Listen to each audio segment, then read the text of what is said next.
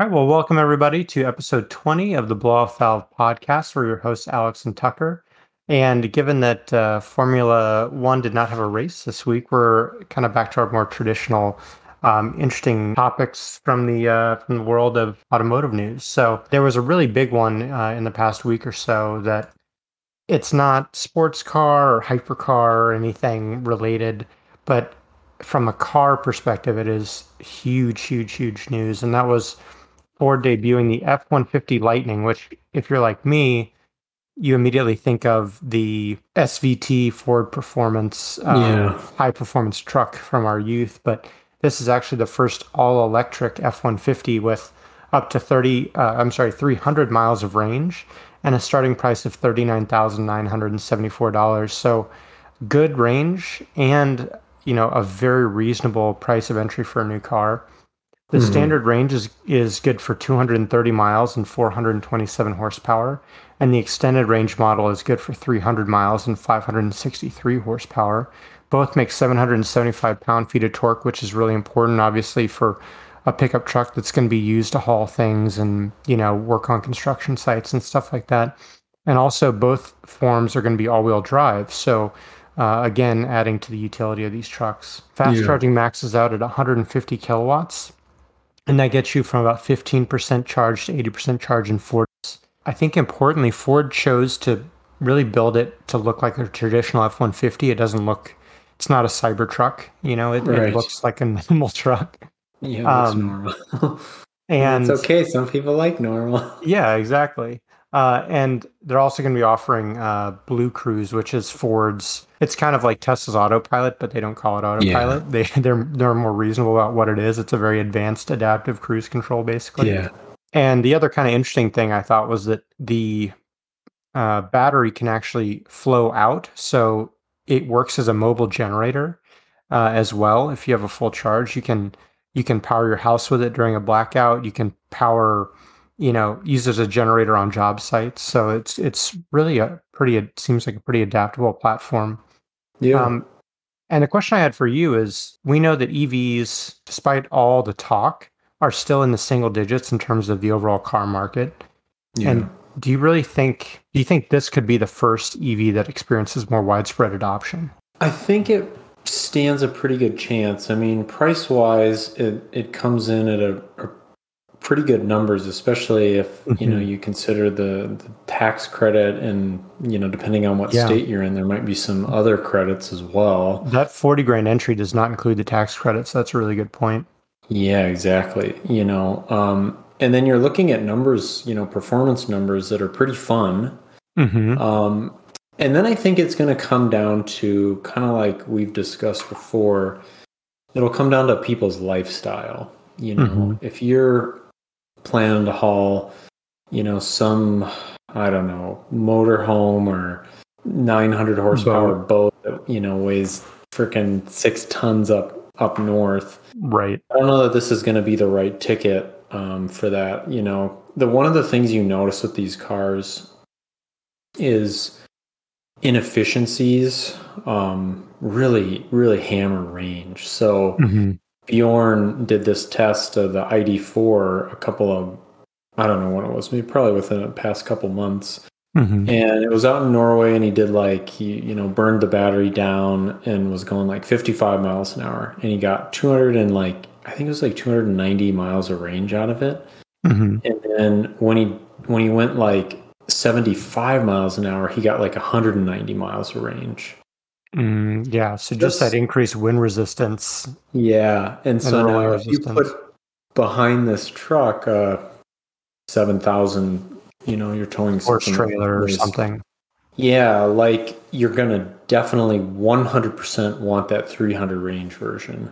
Right. Um, and then now, it one just thing... depends on like how far you're going. So I think uh, to get back to your original question, I th- I do think that this could make inroads in, in a number of ways. And I think one in particular are the people that own trucks and they just like to have a truck, but mm-hmm. they actually don't do a ton of hauling and, and, you know, outside of like putting some stuff in the bed once in a while.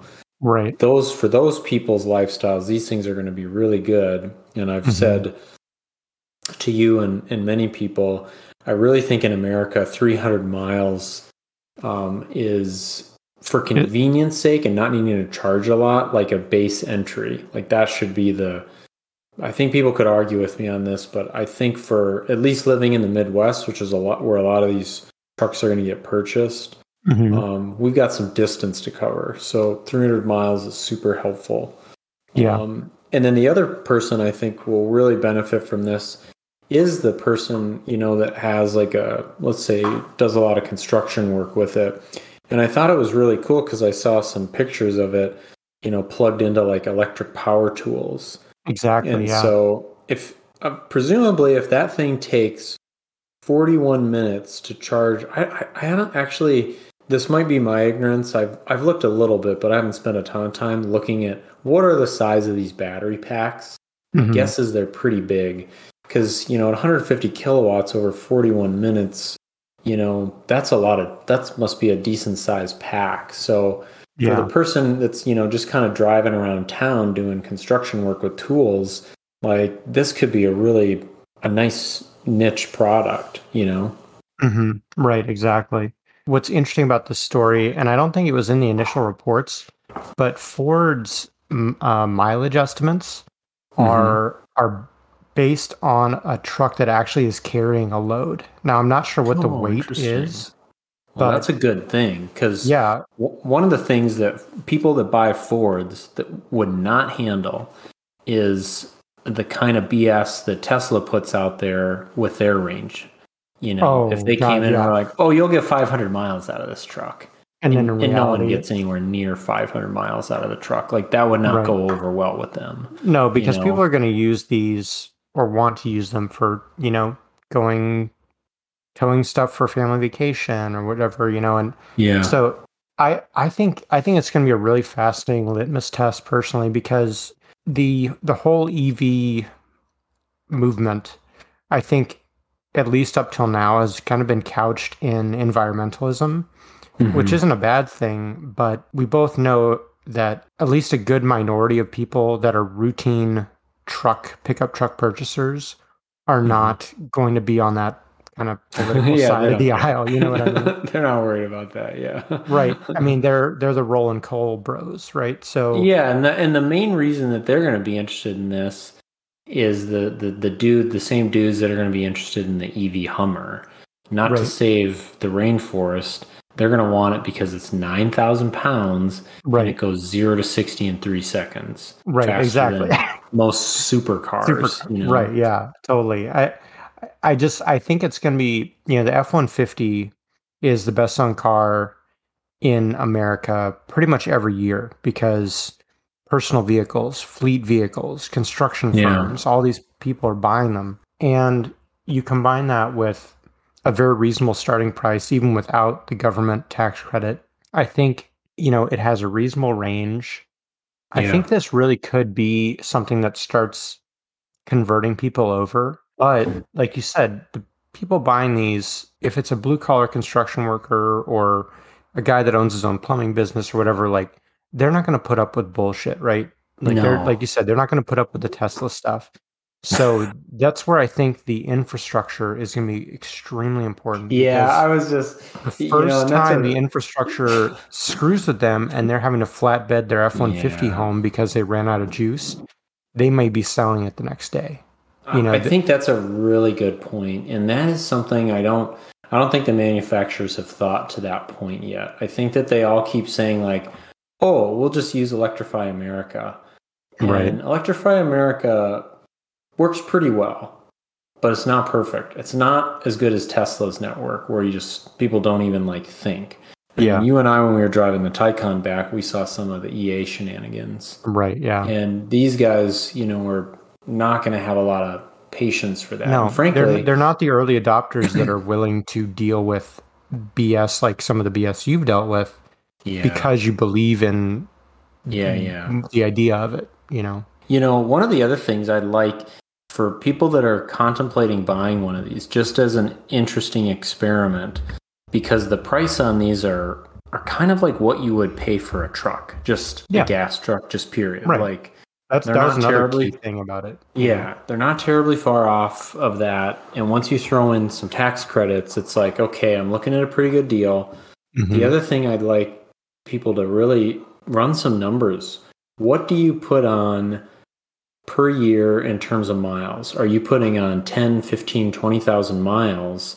Mm-hmm. And then do some back, you know, napkin, back of the napkin math.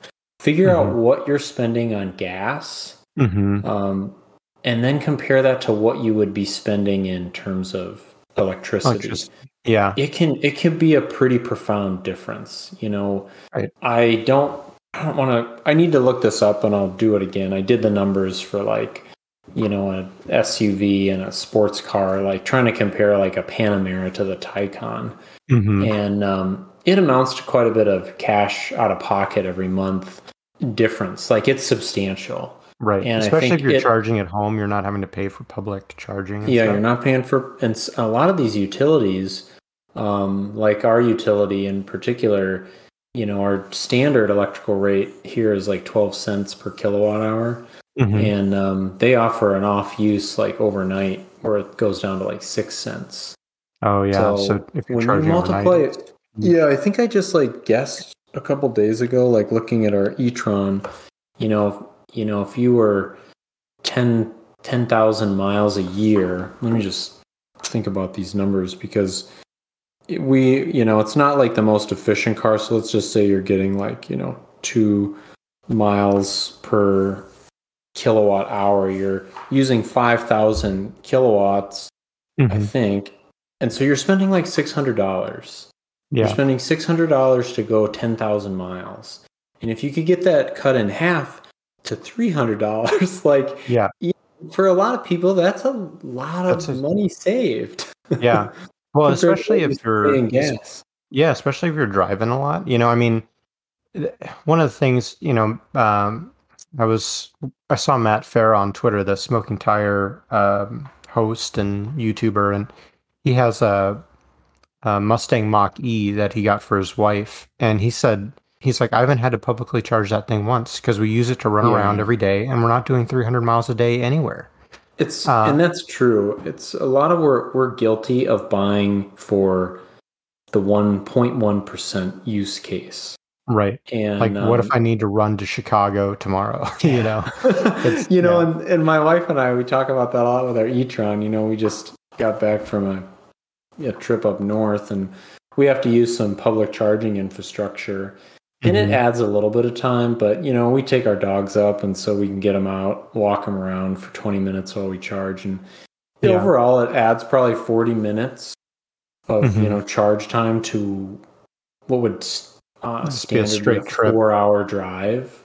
Yeah. But the truth is, it's actually really nice to get out, to be forced to get out of your car and yeah. take a break, you know? Well, yeah, and I mean, you know, we've talked about this before, but if you're doing, like, you know, if you're driving up north, you leave here and get up into the cities, like you stop, have some lunch while your car's charging. Yeah. You know, take a break. Like, take a break. Yeah. So it's helpful, like for your mental health yeah. and your road rage. Yeah. Uh, yeah. I, I think it's, I think it's a lot of these trucks are going to be work trucks, and I don't think they're going to be covering three hundred miles a day. And so I, yeah. I think they could be a really nice addition. I'm wondering if a lot of them, so Ford is also putting out, I think it's, I forget what they're calling it, but it's the fleet vehicle version. You're right. Yeah. And that's even priced better. And that's uh, priced even better. So yeah, I'm wondering if you're going to start seeing a lot of, you know, oh, your God. lawn yeah, care companies or yeah. whatever. Lawn care or health. Think about like state governments. Yeah. You know, just totally. all their freaking fleet cars. I mean, your maintenance costs should go down a lot. Your use your fuel costs should go, go down, down a lot. Yeah. yeah I mean, so. if I was, if I owned a, a plumbing company, say, and I had, you know, three or four trucks, you know, they're not mm-hmm. covering three hundred miles a piece more than likely. And if I can cut down my maintenance costs, my fuel cost, I mean, plus I get a government tax credit on each one, like that could be huge. Yeah. Um, so I'm wondering if that's where a lot of this, if we'll start seeing a lot of these yeah. out on the road. You know, and I really am excited about that. I, I, I'll be honest, I have to do a little bit more like learning on this. I I fundamentally understand the concept of pulling juice out of the battery to power your home. Yeah. I'm sure it's a little bit more complicated than just like, I'm sure you've got to have an appropriately sized circuit. You know, mm-hmm. whatever you're charging it with is probably, you know, you can pull out quite a bit. And let's say it's a one hundred amp circuit. Well, you know, a lot of homes are like two hundred amp or more. And so right. you're probably not going to be able to power everything in your home, mm-hmm. you know, but if you could get your, you know, A C running, your lights you know, on, and the, yeah, your lights on, maybe like a T V or something, and your yeah. router, you could get through a power outage. And um, yeah, those are, you know, that's a lot of juice uh, to have available. You know, let's say the thing has a one hundred kilowatt hour, you know, capacity, and most of that's available. I mean, that should take you a few days. Well, and that's what they um, said is it, it gets you through a blackout for three days. And, yeah. you know, the utility of it, I could see, you know, we saw in Texas, you know, this past year when there was this oh, massive God, outage. Yeah. Like, imagine if some of those folks had been able to have essentially a generator at home. Yeah. Um, and make a lot of when their generator the ran out, yeah. And when their generator ran out of juice, they drive to somewhere that has power, has a public charging station, charge it back up, drive home, and they've got another yeah. three days where they can get by. I mean, it's obviously that's an extreme use case, but mm-hmm. it's a compelling one. You know, and that's another like kind of public service announcement for people that are interested in getting this thing. I would talk with an electrician and just see what, what it involves, you know, kind of like mm-hmm. optimizing for that. Is it yeah. a bigger circuit? Is it, you know, because it's, it's a lot easier to do if you're going to, you know, add all that stuff to your home. It's a lot easier to do that once than have to bring them back out, you know, right. for like a follow-up visit to set that up. Because I've heard a lot of manufacturers talking about doing that going forward. It makes a hell of a lot of sense. Yeah, I agree. Um, well, I think it's going to be interesting. I can't wait to start seeing some of these rolling out, um, yeah. seeing kind of how they get used. But um, yeah. moving on to, to a car that debuted before we actually started the podcast, but is now kind of coming out. Reviews are coming out about it, and that's the Maserati M C twenty. So this is Maserati's kind of return to a, a true sports car. So they've been putting out the Maserati Quattroporte and Ghibli and yeah. um, the uh, whatever the S U V is called. I don't even remember because I don't yeah, really care about it or something. uh, yeah, something like that. But much more compelling to me is the M C twenty. So it's a it's a twin turbo V six mid-engine um, sports car that produces six hundred twenty-one horsepower, five hundred thirty-nine pound-feet of torque. Zero to sixty is supposedly uh, about two point eight eight seconds with a top speed of two hundred two, and it's an eight-speed dual-clutch gearbox. And they also cited cited a stat of a zero to one hundred twenty-five mile time of eight point eight seconds, which I find really interesting that they even mention that, but a lot of yeah, these agree, supercars yeah. are starting to do that because, you know, when we were younger, like zero to sixty times, like I could tell you the zero to sixty times of pretty much every sports yeah. car. And nowadays they're all so similar. They're all within a tenth of each other because we're yeah, at the limit. Same experience, zero to sixty, basically. You're, you're at the limits of tire adhesion at that point. So now it's like, okay, well, this new metric of zero to one hundred twenty-five miles yeah. an hour. And um, it's it's kind of silly too because a lot of us, you know, if, if you're not if you don't have a drag strip nearby, you're never getting to that track. You're not. Yeah, you're not, not getting to not, it safely. Legally. I should say. yeah. um. So that being said, the reviews are almost all very positive, actually. But I wanted to kind of ask you: are you excited about a V six supercar, and especially one from Maserati? Uh, I'll be honest, not not really. I mean, it's kind of the same thing that happened to the, you know, back in the day when I was obsessed with the, the Audi A five, mm-hmm. you know, and, and there was a time, I think if I'm remembering this right, yeah, the S five was like a V eight. Yeah. And um, because I remember at the time I was contemplating getting one, and I did actually eventually got one, but uh, before I bought my, the more modern version, they did have a V eight on the lot, and I remember listening to it and just being like, "Oh my God, that's the ticket!" Like, yeah, it sounds really good. The ticket, yeah. And then, like, I do distinctly remember when the uh, the man in the uh, manager was out kind of revving the engine on the, you know, V six turbo version. I was like, ah, it does not it doesn't sound this yeah, good. Yeah. No, I agree. So, you know. It's it, it. So I was trying to think of other V six supercars that are out, and really the only one is that I could think of was the the the Acura N S X, which, you know, I mean the power's there, but like you said, the sound is not. Yeah, and so, I haven't heard the M C twenty, but the sound of the N S X yeah. is not particularly compelling. You know, and so I think that's probably the truth. I mean, as a manufacturer, I'm sure some component of it is like compliance issues. But right. maybe the other component is if they're, you know, when you look at this thing, it does look like a sports car. You know, it looks it's, great. Yeah. It looks great. And I think in terms of weight, you know, you look at the nine eleven, mm-hmm. um, you know, you probably don't necessarily need, you know, eight cylinders in this thing, and right. what it can accomplish with the six it's got and six hundred twenty-one horsepower is pretty impressive. So I'm sure it's right. a very light, nimble car and probably a blast to drive. So yeah, yeah, I agree. I think it's, I think it looks great. The, the Maserati component of it to me is interesting because Maserati, from a historical perspective, is a very interesting and compelling name in racing. It has a lot of pedigree, but unfortunately none of that pedigree is very recent. So yeah, exactly. The most, the most recent Maserati that really did anything in racing and that I was interested in was the M C twelve, which was the basically kind of rebodied Ferrari Enzo. Yep. And Maserati nowadays to me, unfortunately, is basically, it's kind of like taking a similar road as Alfa Romeo, where yeah. I just, I hear it and I'm like, oh, that's an unreliable sports car.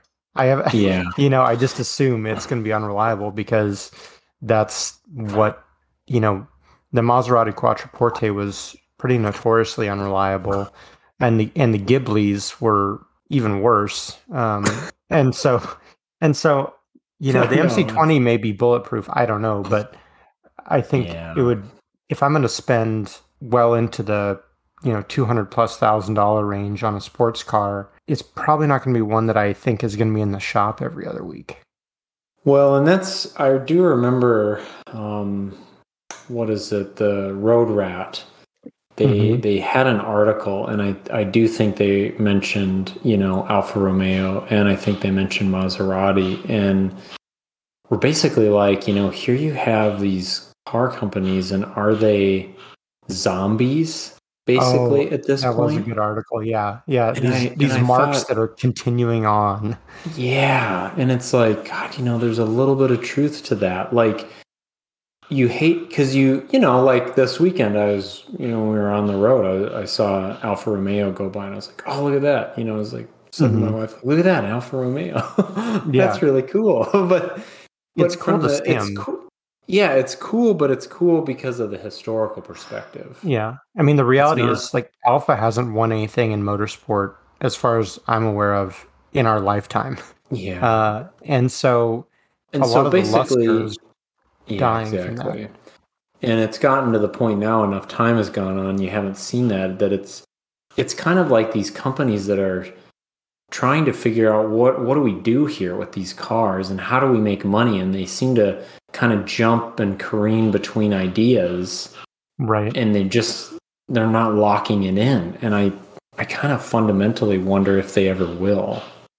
Yeah. Um, I, I think it's going to be really tough. There's a lot of cool brand cachet associated with them, but you know, I, I think in that same article or in a similar article in Road Rat, you know, they, they kind of alluded to the fact that a lot of the, you know, there's a lot of issues with um, unions and, and, you know, the working situation, people walking out of factories very frequently in Italy uh, that have contributed to the downfall in build quality and, and subsequently the brand reputation for these companies. And, and I think it makes it really hard to get excited about them. For Maserati, like they're probably trying, they want to attract, you know, the well-heeled people in their thirties, forties, fifties, you know, but the only people that really know what a Maserati is are probably people getting into their sixties and seventies, unless they're really like hardcore car people. So they're in just, I think, kind of a weird spot. And and you're right. I think it's, it's you know, in the case of Alfa, you know, it's it's Stellantis is trying to keep that mark going, and it looks to be a very cool car. We'll just have to kind of see. But I think one, it being Maserati, and two, it being a V six, albeit a powerful V six, is kind of made me less interested. And there was one last topic I wanted to get your thoughts on, because I think it's really pretty interesting. And that's Audi charging for on-demand navigation and some other services uh, over the air. So Audi's announced that it's going to be charging to add features to vehicles over the air with its new Functions on Demand uh, program. And they're going to be starting with on-demand navigation. Audi is going to be bringing in this on-demand navigation for people who either didn't have navigation as an option when they bought their car, or maybe they bought a used car that didn't have uh, navigation, the optional navigation system. What's crazy to me is is the cost of this. They're saying it's going to expected to cost eighty-five dollars That's, a month, yeah, or insane. eight hundred forty-nine dollars That's a so year. So stupid. And so I wanted to ask you, like, who the hell is buying this? If you were if you were too cheap to spring for the navigation option when you bought the car, or you bought a used Audi and you didn't find one that had a navigation system as as an option, you're going to extra. Yeah. You're, you're going to pay eighty-five dollars a month when you have yeah. an iPhone the, or an i Android. Those guys are on drugs, man. They're it's smoking just, something that does. I mean, I think you sum it up. If you're that cheap and you avoid it, you're basically just going to use your damn phone like the rest of us. I'll be honest, quite, man. I use my phone anyways because it works better than my navigation. Oh, that's the point I was just going to make. I mean, we've got, you know, an Audi e-tron, and I'm, I haven't even honestly even tested the navigation yeah. system. I don't care to use it. We just plug in our iPhone and use, you know, Apple, and away we go. And it's yeah. the thing that I, I think at the end of the day that, you know, you just get so much more data from um, people instantaneously using the same thing. Like when we were driving yeah. home, I hadn't seen it before, but I, I guess I don't do a lot of long distance driving.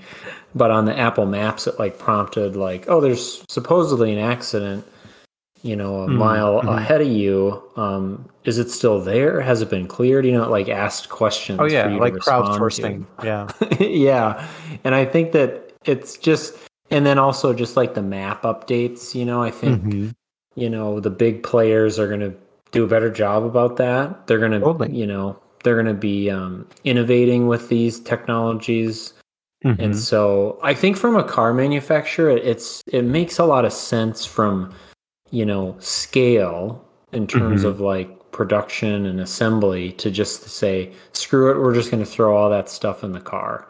Yeah. If, you know, we buy a million of these sensors, like we get a big discount. Mm-hmm. And so from that perspective, it makes sense to put it all in there.